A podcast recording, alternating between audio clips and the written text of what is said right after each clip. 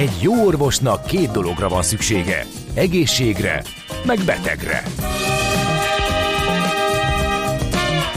Folytatódik a minden hétköznap reggel jelentkező tünet együttes. Villás reggeli, a gazdasági Muppet Show. Mindennapi orvosság sorvadás ellen. Kérdezze meg orvosát, gyógyszerészét. A Millás reggeli főtámogatója a Schiller Flotta Kft. Schiller Flotta is rendtakár. A mobilitási megoldások szakértője a Schiller Autó tagja. Autók szeretettel. A Millás reggeli főtámogatója a Magyar Nemzeti Bank. Szép jó reggelt kívánunk, kedves hallgatók, ez a Millás reggeli továbbra is a Rádió Café 98.0-án. Hát nagyon lemaradtunk üzletekkel, mert az egészségpénztár is megpörgette a hallgatókat a az üveg visszaváltás is, úgyhogy jött jó sok, és hát sok érdekes fogunk még. Kérde, abszolút igen, mert ugye az egészségpénztáraknál például a költség tényező, a költségek sokakat érint, vagy érdekel a visszaváltás. Az adó visszatérítés dolog is bonyolultabb kicsit, igen. Uh-huh.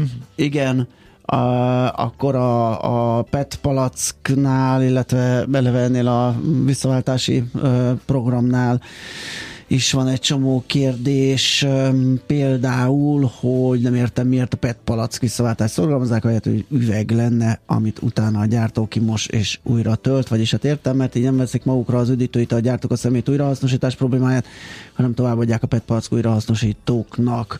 Eléggé greenwashing szagú a dolog sajnos. Hát ezzel az üveg sem egy egyszerű nehéz, történet. és a szállításnál nagy a kibocsátás. Tehát, nem? Pontosan. Kis, erről olvastam. Tehát erről egy mérleget vonni, hogy amit ott elpöfögünk, mert, mert nagyobb a terhelés, nagyobb igen. a súly, nagyobb a hely, az átszal nagyon nehéz mérleget vonni, igen. Öm, aztán gyűjtöm a viszkis üvegeket, mint a farkas a vízben, ha visszaálltam, kijön egy helikopter. Hát én is ezt, ezt ja, ja, igen, ez egy jó kérdés volt például. Okay. És ezt szoktam mondani a páromnak, nézd meg, ilyen áldozatos munkával mekkora zsét szakítottam, amikor viszem vissza a sok csatos. Mert te lelkesen viszed a két forintos üvegeket is, ugye? Meg, meg a, a 120 forintos csatos söröst, vagy mennyi az. Az, az már, egy nagyon az drága. 120? Fú, nem tudom, az valami nagyon drága mulatság. Hát nem szóltál? Mert van neked? Nincs Hát azt ki kell inni, azért az meló. Hát, tudom, az, azért, előbb sportolunk, aztán utána szórakozunk. így van. Így van. Na, viszont megyünk tovább, mert van egy izgalmas felmérésünk.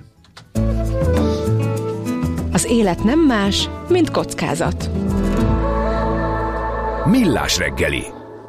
Arról, hogy hogyan is sikerült az idei Black Friday promóciós szezon. Hát talán a legnagyobb üzenete, hogyha csökken a kereslet, akkor meg kell nyomni a promóciós tevékenységet, egy kicsit rá kell lépni a gázra. Már pedig ugye a világon mindenhol az infláció növekedése és a kiskereskedelmi forgalom lanyhulása volt tapasztalat, vagy tapasztalható.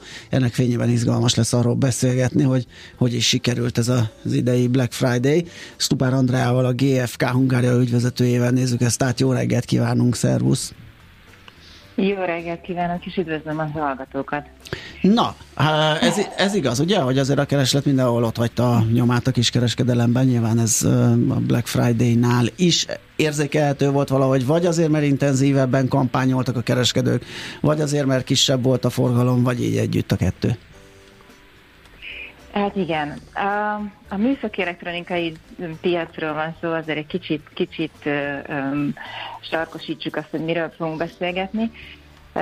És azt láttuk egyébként, hogy így globális szinten már szeptemberig látszik egy 5%-os csökkenés, ami egyébként nagyjából Magyarországon igaz, ugyanúgy, mint a, a világban.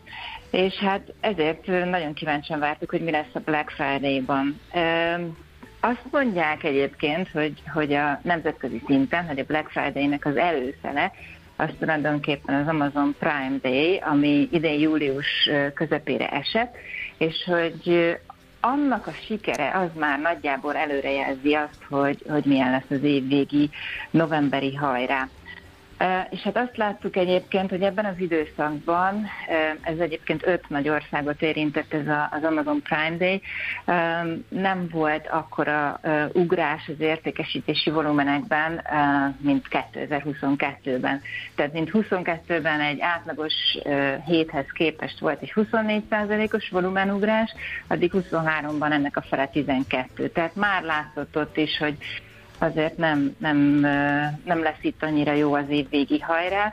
És az is egy érdekes szám volt így nemzetközi összehasonlításban, hogy hogy a termékeknek közel 40%-a, 37 volt pontosan, 20%-os árkedvezménnyel került gazdára. Tehát azért egy 20%-os árkedvezményt ajánlani ebben az időszakban, azt szerintem egy jelentős árcsökkenés. De hát nem, nem sikerült úgy ez az időszak, mint, mint ezt várták.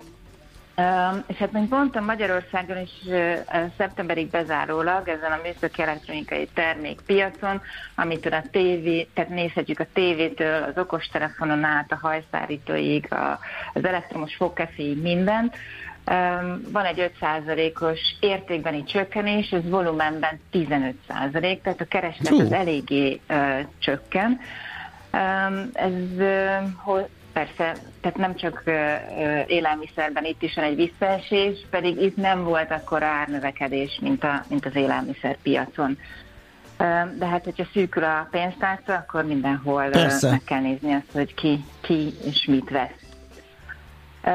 És az áremelkedés egyébként nálunk ezen a, ezen a területen az első, első, hár, első fél évben elég magas volt, mert hogy a bázis az más volt, és az utolsó idő, itt, utolsó negyed években már ez azért csökkenni látszik. Tehát most már nincsen akkora árnövekedés, de hát azért a, a volumenek, tehát az eladott darabszámok azok elmaradnak.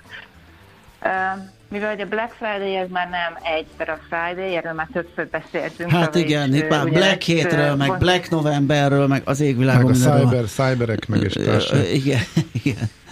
Igen, tehát hogyha vége van a pénteknek, akkor jön a hétfő. Mi négy hetet nézünk egybe, tehát azt, azt vettük most már alapul, hogy az egész novembert vegyük egy úgynevezett Black Friday-nak, vagy Black Novembernek. És ha összehasonlítjuk a, a tavalyi évhez képest, akkor itt azt látjuk, hogy értékben nagyjából 4%-kal, uh, bocsánat, uh, 3%-kal, és darabban pedig 4%-kal marad el a tavalyi évhez képest. Tehát van bizonyos fajta csökkenés, uh, és ehhez már hozzátesszük azt, hogy már tavaly is egy csökkenést mértünk, tehát azért itt a, az éves volumenek messze elmaradnak attól, amilyen mondjuk 2020-ban, 2021-ben volt a, a magyar piac.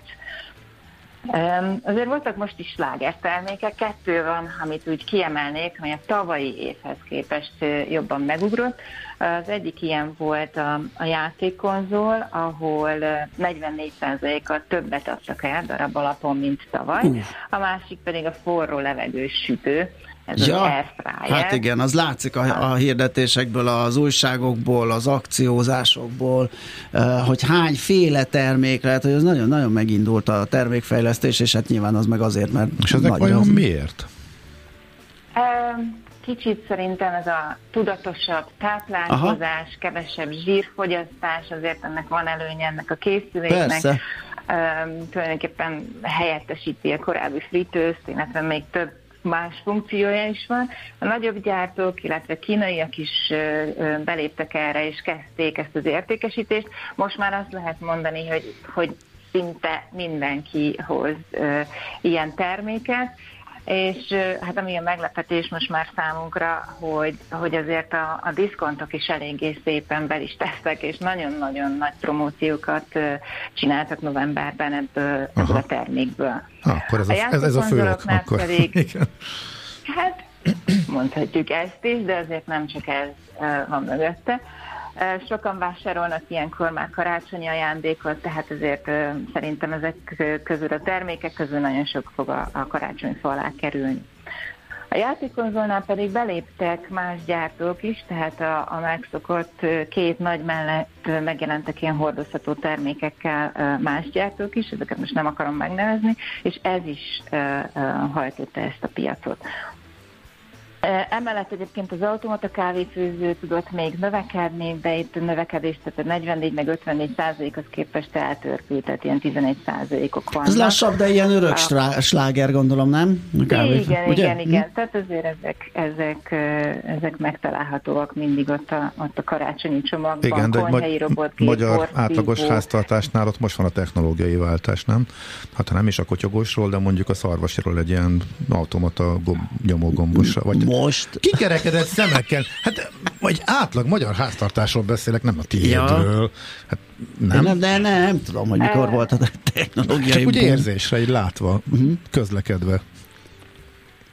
Hát ez is benne van, meg, meg itt is nagy kérdés, hogy hogy ezek, ezek cserék, vagy ezek első vásárlások, tehát az automata kávéfőző mindig egy értéket képvisel, és, és emiatt azért nagyobb beruházás inkább keresik a promóciós időszakban. Egyébként még uh-huh. okostelefonok tudtak némiképpen növekedni, de, de nem volt akkor a, a ugrás. A legnagyobb csökkenésről is szerintem érdemes beszélni, mert, mert, mert az is megér egy misét. A televízióknak az értékesítése 16%-kal elmaradt a tavalyi ugyanilyen időszakhoz képest, a laptopok közel 30%-ban, pedig azért ez is egy olyan termék volt, ami, ami, ami hajtotta a Black Friday-és eladásukat. A hűtőszekrényeknél meg 12%, mondjuk jó, ez nem egy, egy egy ö, olyan termék, ami, ami télen fogy leginkább, de azért nagyon nagy volt a visszaesés. Hmm. Hú, a hát, laptopnál lehet, de, lehet de valami áthúzódó, volt, úgyhogy áthúzódó mi lehet COVID, a laptop? Nagyon sok a COVID 30 hatás. Igen, hogy ott, ott, az előrehozott vásárlások El tudom képzelni, mert az, az 20-21-ből még használhatók lehetnek ezek a laptopok. Pontosan erről van szó, tehát amikor, amikor a Covid miatt lezárások történtek, hazaküldték az embereket, otthonról tanultak, akkor volt egy nagyon nagy megugrás. Tehát ez a 20-as év, az egy kiemelkedően magas volt, és azért most uh, utána lévő években sem tudott uh-huh. akkorát uh, növekedni, mert ez a piac. Hát 23-ban még nem feltétlen gondolom azt, hogy le kell azokat a termékeket cserélni, amit mondjuk 20-ban megvettek az Persze. emberek. Nagyobb megugrást várunk azért ilyen 24-25 körül, amikor már azért, tehát egy 4-5 éves gépet általában azért szoktak cserélni a, a, a fogyasztók, ha más nem legalább a, a, az üzleti szféra egy kicsi, kicsi nyomást is ad ennek a piacnak. De jelen pillanatban ez még nem, ez még nem jellemző. És hát a tévénél is ez, ez a hatás lehet benne kisebb mértékben? Hát a tévéknél olyan nagy technológiai újdonság nincsen. Tehát ugye mindig a technológia váltás az, ami ö, ö, nyomja, tehát ö, ö, sarkalja az embereket egy újra, újabb tévé vásárlására, és hát az elmúlt egy-két évben nincsen, tehát az OLED QLED megjelenése után Aha. már nincsenek azok a nagy, nagy váltások.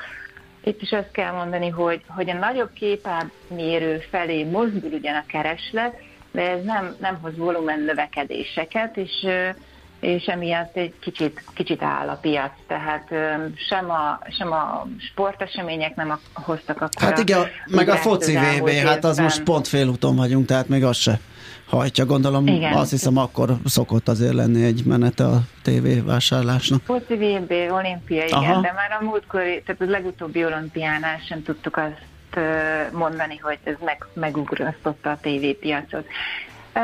Szerintem itt, itt most az emberek használják azokat a termékeket, amik a háztartásokban vannak. Amikor váltás van, akkor tulajdonképpen a, a képátmérő az, ami, ami is a, a keresletet tudja növelni. Tehát azért már nagyobb, nagyobb képernyőkön tévézünk, mint korábban és hát azt is hozzá kell tenni, hogy a hagyományos tévézés irányából azért egy másfajta tartalomfogyasztás felé ment el a, a, a, az emberiség, és, és ez nem minden esetben kíván egy újabb készüléket.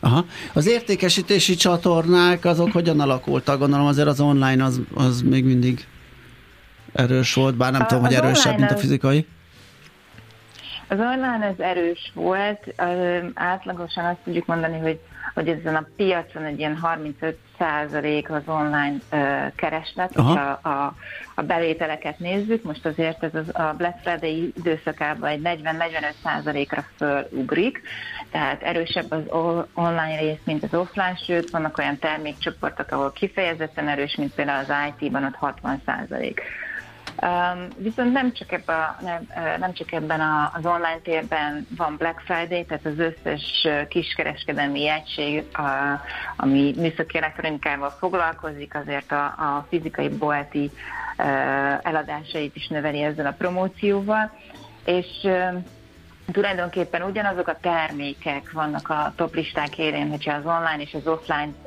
piacot nézzük, a legelsők között vannak az okostelefonok, a fej- és fülhallgatók, a, a tévék, viselhető eszközök vagy porszívók, tehát ez mind a két értékesítési csatornának a top listás termékei között ott vannak.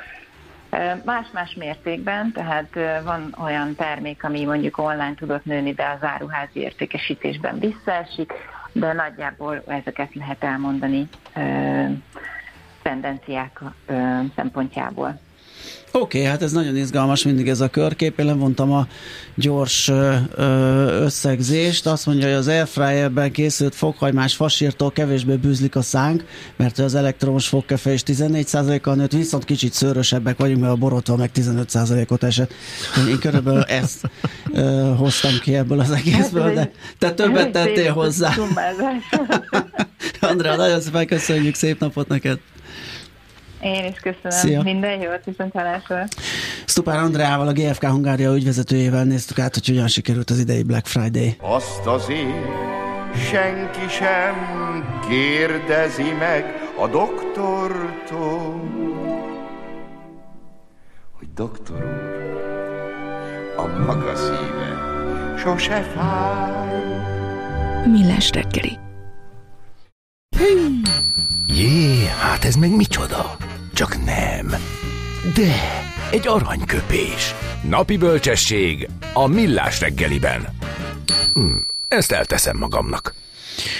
Walt Disney, akinek Walter a becsületes neve, Oscar Díjas amerikai grafikus filmrendező 1901-ben született ezen a napon, és az ő mondását idézzük mi szerint a, mindjárt mondom, hogy mit mondott, a különbség a győzelemhez vagy a vereséghez vezető út között a leggyakrabban az, hogy abba hagyod-e vagy sem.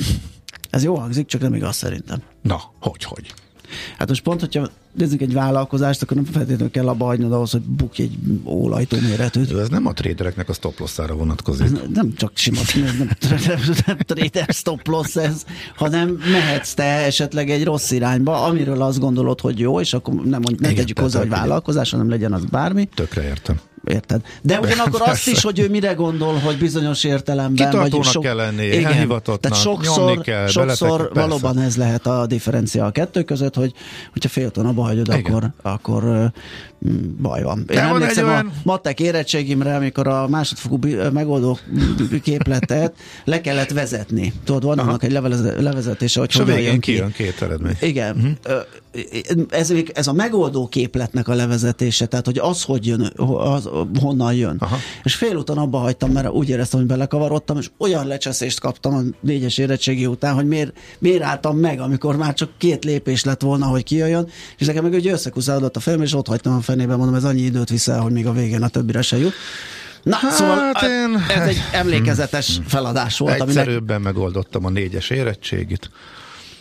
Hát, a, hát az a bizonyos év volt, amikor megkaptuk az év végét. Ne. Hát de lásd, lásd Moszkva tér. És hát igen.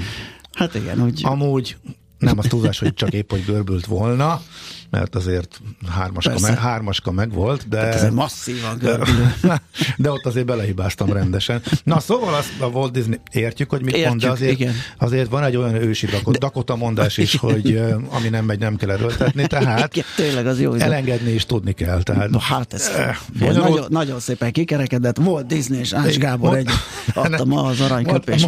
Motivációs mondásnak kiváló, de azért nem mindig igaz. Az élet azért ennél kicsit bonyolultabb annyit tehetünk hozzá mi magunk. Az ország egy kórház, és nem tudod, ápolt vagy, vagy ápoló. Millás reggeli. Hát az ország kockázati listákon pozitívumként szokott elhangzani Magyarországgal kapcsolatban, hogy stabil a rendszer, nincsenek politikai kockázatok, és a többi, és a többi. Máshogy élik meg ezt valószínűleg azok a vállalkozók, akik olyan helyzetbe kerülnek, hogy mondjuk állami hátszelő cégekkel kell versenyezniük, vagy pedig velük együttműködve tudnak csak tovább haladni. Itt van velünk a vonalban Jandó Zoltán, a g7.hu újságírója. Jó reggelt! Jó reggelt! Szia, jó reggelt! Ha, aki cikket írt erről, ami főleg a vállalkozókok a dilemmájáról szól, hogy mit lehet csinálni. De kezdjük ott, hogy igazából ez nagyon eltérő, hogy melyik szektorokban jellemző ez, hogy hol van ilyen állami túlsúly, neres cégek, stb. stb. Hogy néz ki most a piac? Van, akit egyáltalán nem érint, valakit meg vaskosan és komoly dilemmákkal néz szembe.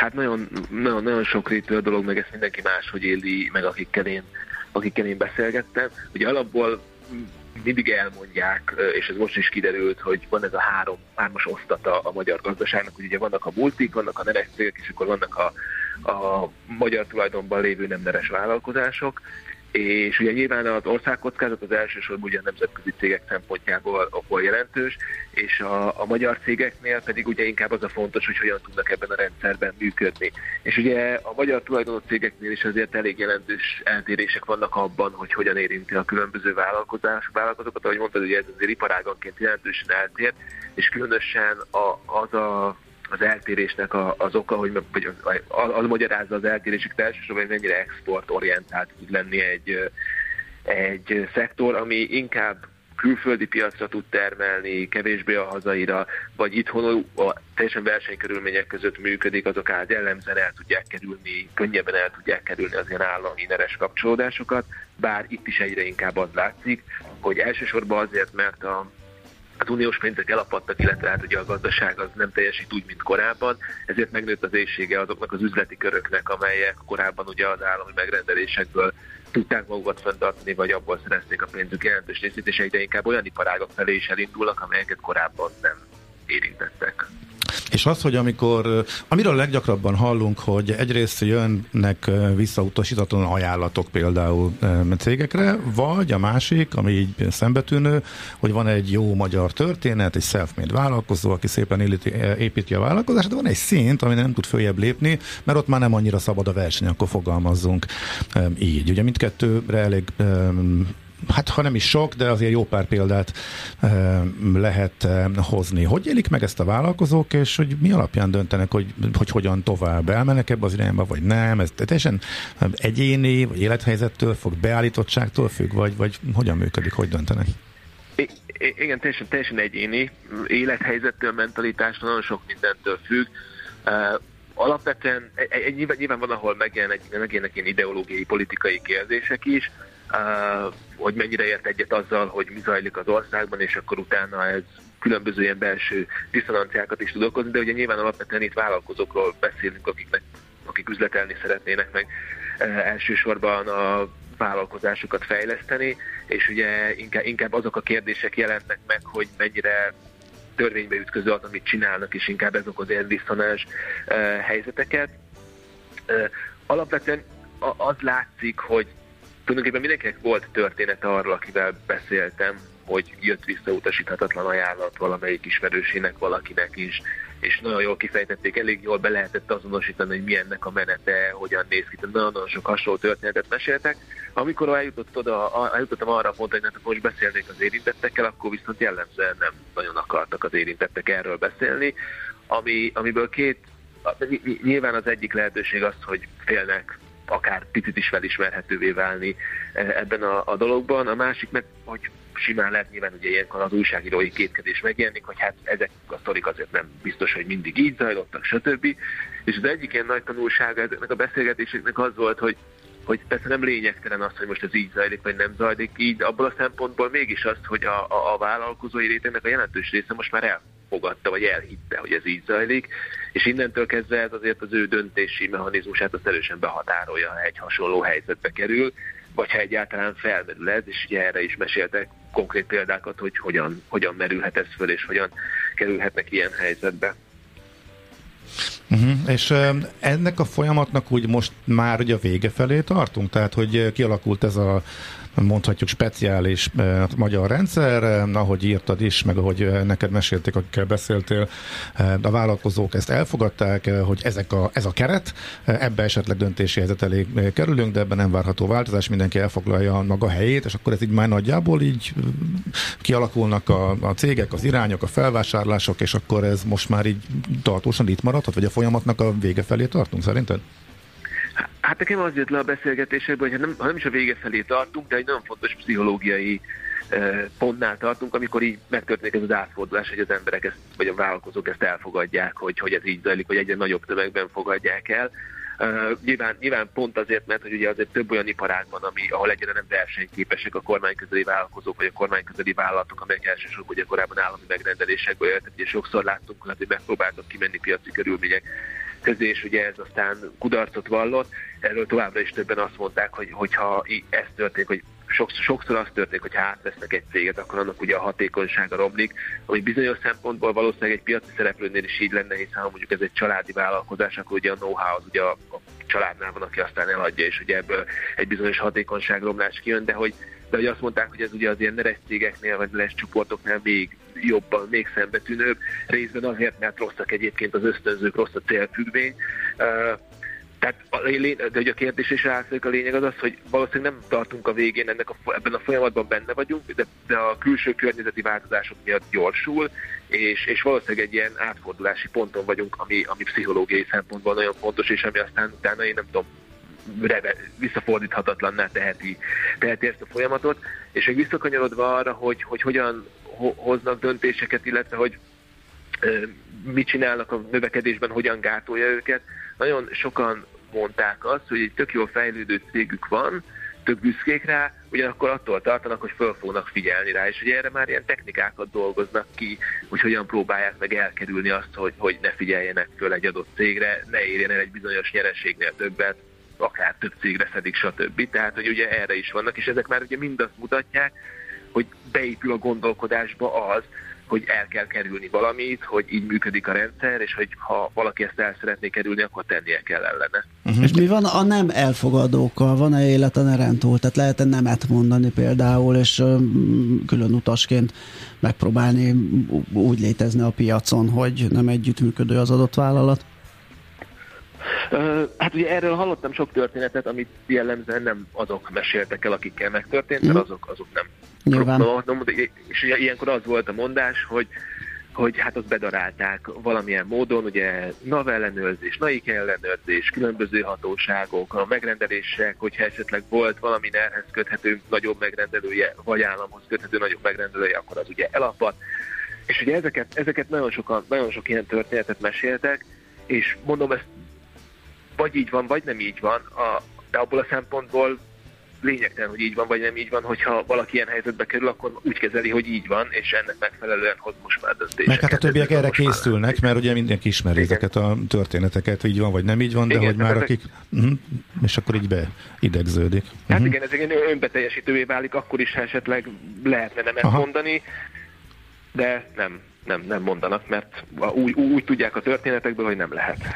És akinek olyan döntési lehetősége van, hogy üzletel ilyen állami hátterű vagy hát, hátszeles cégekkel, vagy nem, akkor ők is hozzáállás, meggyőződés, vagy célok alapján teljesen egyéni módon döntenek, hogy úgymond beállnak, nem állnak be, maguk folytatják radar alá, vagy akkor elkezdenek üzletelni szükséges szinten, vagy akár legyünk, hát nőjünk nagyra, és akkor bármire bármilyen belemegyünk? Ez, ez teljesen a vállalkozó Igen, egyéni hozzáállása? Uh-huh.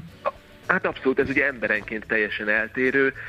Beszéltem olyan emberrel, aki azt mondta, hogy hát ő egy vállalkozó, el kell tartani a családját, ezzel foglalkozik, ő így, ezért, ezért ezt neki csinálnia kell. Volt, aki azt mondta, hogy hát ugye nem ért ez egyet azzal, ami egyébként így nagy általánosságban a gazdaságban, meg úgy Magyarországon zajlik, de hát valaki úgyis megcsinálna ezeket akkor ő, akkor ő megcsinálja.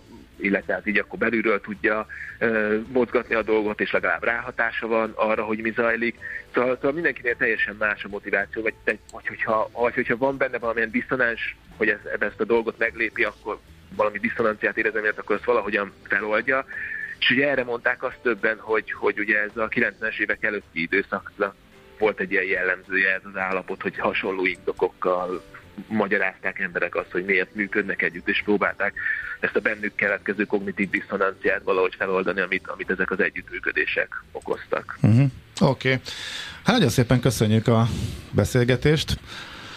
Várjuk a további foknyomozó, tényfeltáró, hátterek, hátterező anyagokat, úgyhogy azt hittem a további becsatornázott vállalatokat, igen. Nyilván okay. nem annyira. Köszönöm szépen, szép napot, jó munkát, ciao. Szia. Köszönöm én is, sziasztok, szép napot.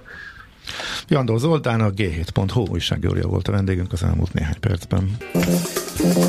Innen oda ennyiért, onnan ide annyiért, majd innen oda ezt és vissza azt emennyiért. Közben bemegyünk oda azokért és átvisszük amoda amannyiért. Mindezt logikusan, hatékonyan. Érted? Ha nem, segítünk. Észjáték. A Millás reggeli logisztikai rovata következik. A rovat támogatója a Real Cargo Hungária ZRT.